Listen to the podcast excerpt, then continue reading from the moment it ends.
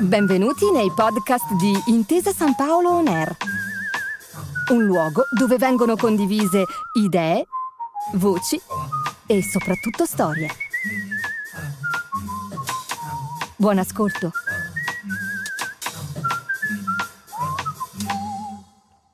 Cosa ci aspetta nel 2021? Quali sono le novità a cui assisteremo nei prossimi 12 mesi?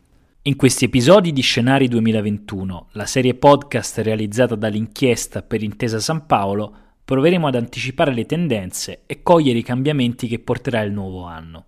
Io sono Francesco Maselli, giornalista dell'inchiesta, e vi accompagnerò in questo viaggio.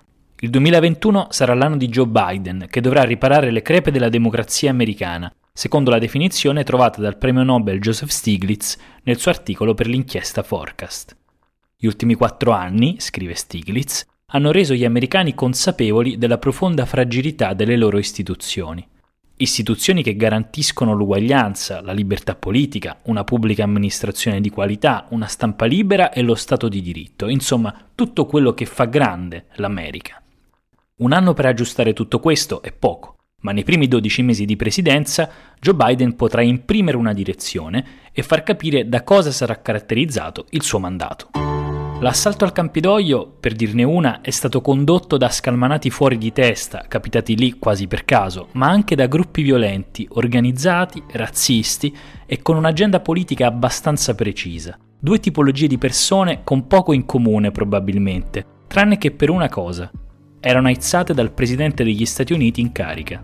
Il compito di Joe Biden sarà quindi ancora più complicato di quanto già non sembrasse a poche ore dalla sua elezione, perché c'è una parte del paese che ha creduto in Donald Trump e si è riconosciuta nella sua narrazione, secondo cui queste elezioni sono state rubate, secondo cui Joe Biden ha barato, non ha giocato pulito. Stiglitz è allo stesso tempo però ottimista, nel senso che secondo il premio Nobel negli ultimi anni l'America ha avuto un presidente che ha fatto scempio delle regole, sì, però senza volerlo ha insegnato anche a non dare per scontate le libertà degli Stati Uniti.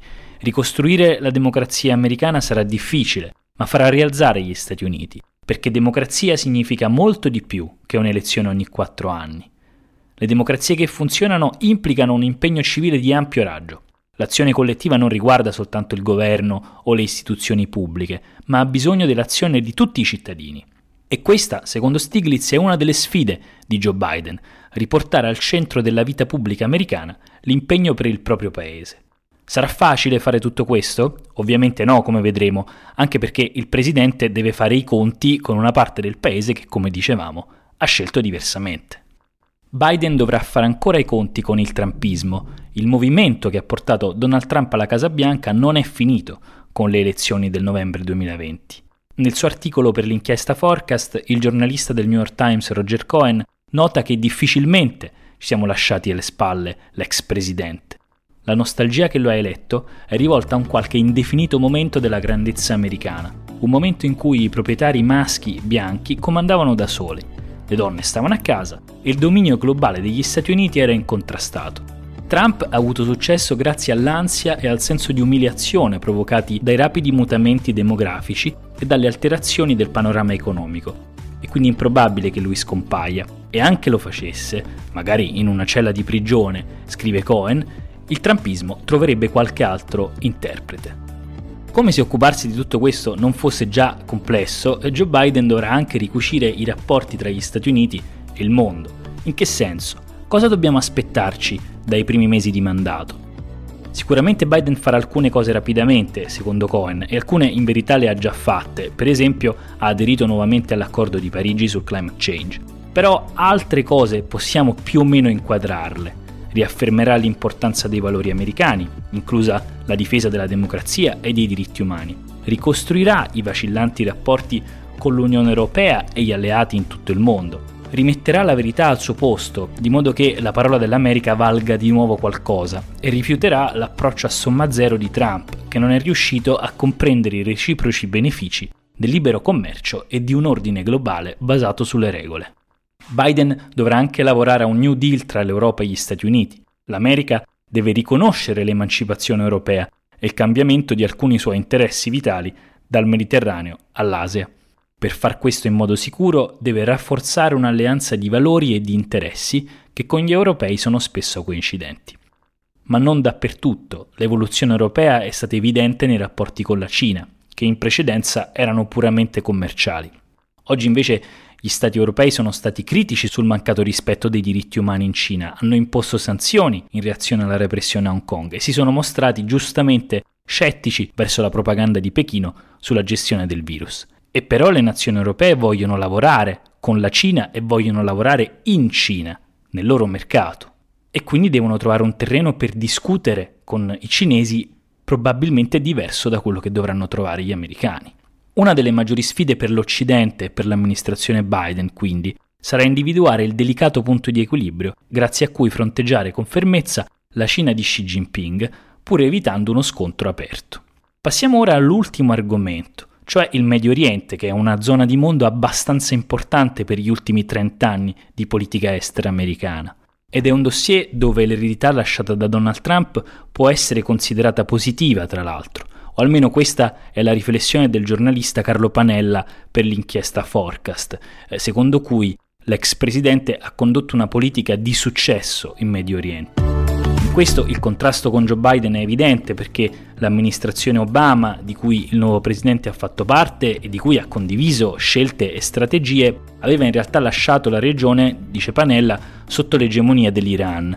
Dal 2015 in poi, continua il giornalista, l'Iran ha approfittato della fine delle sanzioni e della riconosciuta e piena legittimità internazionale regalatagli da Obama per uscire dall'isolamento nel quale era costretto e così ha sviluppato indisturbato una travolgente politica di aggressione e di espansione militare in tutto il Medio Oriente, fino alle rive del Mediterraneo. Biden ha dunque chiaro che ormai si è costituito questa sorta di neo-impero sassanide, che è in totale contrasto con gli interessi degli Stati Uniti e che minaccia direttamente Gerusalemme. Biden peraltro avrà spazi di trattativa con l'Iran molto più ridotti in conseguenza della mossa strategica messa a punto da Donald Trump, cioè l'accordo di Abramo siglato tra Israele, Stati Uniti ed Emirati Arabi, che chiude 50 anni di politica araba contro Israele e coinvolge tutti gli stati medio orientali più stretti alleati di Washington in una sorta di trincea politico-militare in funzione antiraniana. Anche sulla questione palestinese Biden si troverà quindi con le mani legate, sarà costretto a confermare l'assenso di Trump all'annessione israeliana del Golan, indispensabile alla sicurezza di Israele, e lo spostamento all'ambasciata degli Stati Uniti a Gerusalemme, una scelta che è già stata confermata dall'amministrazione Biden. In cambio, probabilmente darà ai palestinesi una riparazione, aprendo una, un'ambasciata a Gerusalemme Est che quindi possa parlare con l'autorità nazionale palestinese. Tuttavia sarà difficile immaginare un nuovo piano di pace perché l'accordo di Abramo vanifica il presupposto stesso della strategia araba, che si basava sul piano FAD del 1992, riconoscimento di Israele da parte dei paesi islamici solo in cambio della nascita di uno Stato palestinese nei confini del 67. L'accordo di Abramo ribalta questa strategia, Ora molti stati arabi riconoscono Israele e prescindono totalmente dalla questione palestinese, che ormai è ritenuta marginale.